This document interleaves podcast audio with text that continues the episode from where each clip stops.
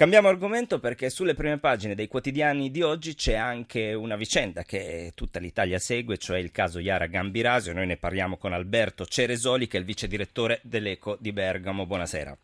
Buonasera a tutti voi. La novità sostanziale è stata che eh, ieri c'è stato il rinvio giudizio per Bossetti, che tra l'altro al momento è l'unico indagato. Il processo inizierà in luglio. Quali sono gli elementi che hanno portato il, il GUP a disporre il rinvio giudizio?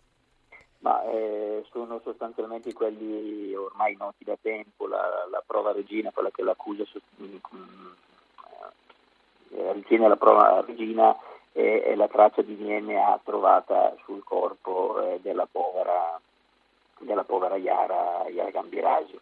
A questo si aggiunge anche eh, una serie di filmati che i RIS hanno analizzato che hanno stabilito quel furgone Fiat Daily eh, che per circa un'ora il 26 novembre del 2010 si era girato avanti e indietro davanti alla palestra dove, dove c'era Iara è innegabilmente con i RIS di, di Massimo Bossetti.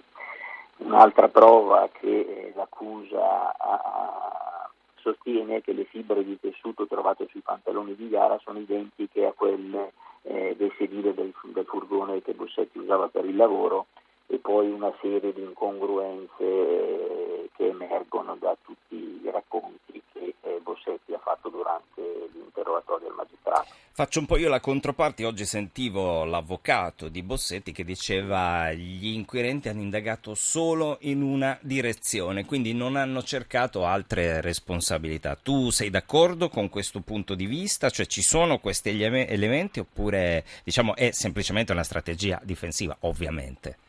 Ma eh, noi avendo seguito da vicino il corso di queste indagini abbiamo visto il lavoro che eh, Procura, che il PM Letizia Ruggeri ha svolto in tutto questo tempo. Beh, ricordiamo il più grande screening del DNA forse a livello internazionale, quello no, che è stato fatto. 23.000 DNA sono stati analizzati prima di trovare eh, quello che farebbe riferimento a Massimo Bossetti. E, dicevo questo grosso lavoro del, del PM Ruggeri che in, anni, in più di tre anni e mezzo ha dovuto sopportare anche critiche pesantissime perché eh, veniva accusata eh, di non aver condotto bene le indagini, eh, forse molti si ricorderanno anche la vicenda di Fitri, quel cittadino marocchino che era stato fermato. Sì, nella prima, nella prima, diciamo, nei, nei primi anni di indagine. Esatto, nei primissimi. Eh, sono state molte le polemiche perché poi la Procura aveva ritenuto che poi a, a trovare eh, questo, questo, DNA di Bossetti. Tra l'altro noi nel giornale, vi dico oggi, raccontiamo quello che è successo quel 23 giugno, quel 13 giugno del 2014, era un venerdì. Eh, giorno dell'arresto.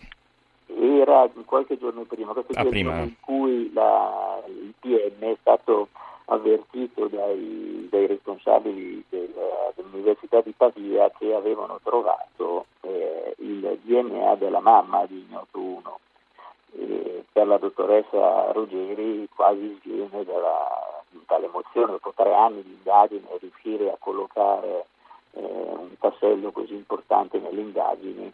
Eh, il magistrato era in pizzeria con la figlia e alcuni amici è stata raggiunta lì da, da questa telefonata che in pratica poi ha cambiato completamente queste, queste inchieste. È stato trovato un nome su 23.000, ricordiamolo. Io ringrazio... 23.000. Ringrazio Alberto Ceresoli, vice direttore dell'Eco di Bergamo, per averci un po' fatto il punto su quelli che sono stati gli sviluppi di oggi, anzi di ieri, scusate, sul caso Iara Gambirasio. Leggo il titolo dell'Eco di Bergamo che riassume tutto. Bossetti rinviato giudizio. Caso Iara si torna in aula il 3 luglio.